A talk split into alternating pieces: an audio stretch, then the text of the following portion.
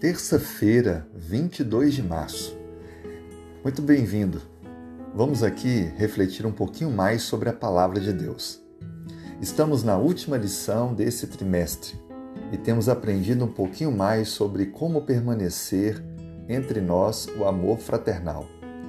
Hoje, o tema Lembrem-se dos seus líderes.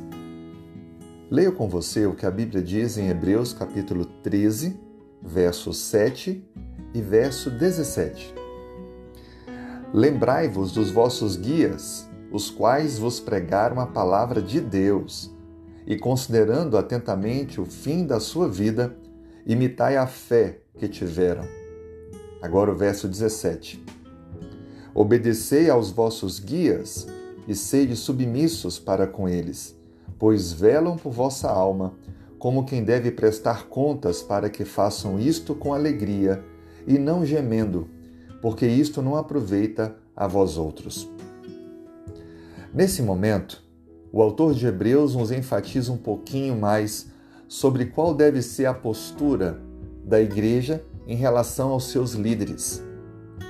Nesse momento, Paulo faz referência àqueles que estão na galeria da fé deixando bem claro que eles devem ser imitados em suas escolhas e decisões que os aproximaram de Deus e os fizeram homens e mulheres de fé.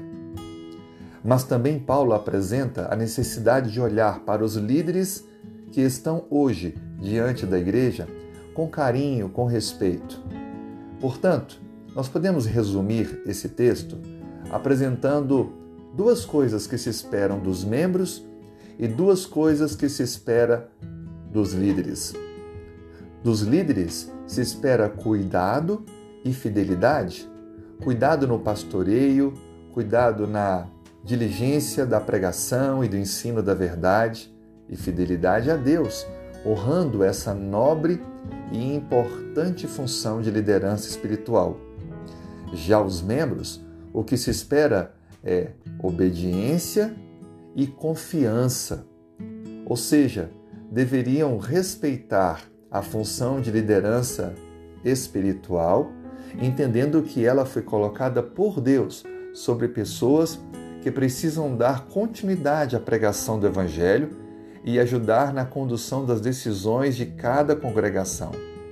Assim sendo, o que a Bíblia nos ensina é que esses líderes trabalham como subpastores, cujo pastor de fato, o principal é Jesus Cristo. E para que faça esse trabalho de uma melhor forma, com alegria, precisam da submissão, da obediência e da confiança por parte da igreja. E assim, juntos, farão com que o Evangelho alcance mais pessoas e possa assim ser abreviada a volta de Cristo.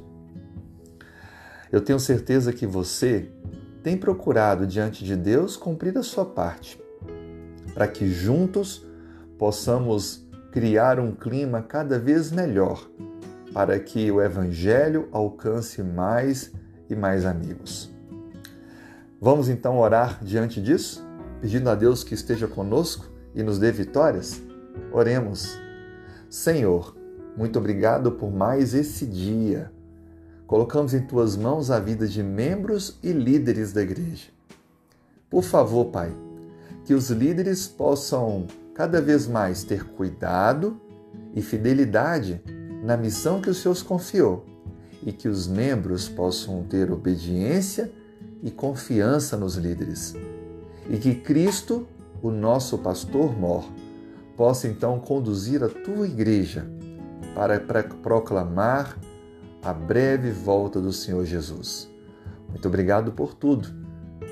Ouça as nossas preces, atenda aos anseios que temos, fazendo a tua vontade. Em nome de Jesus. Amém.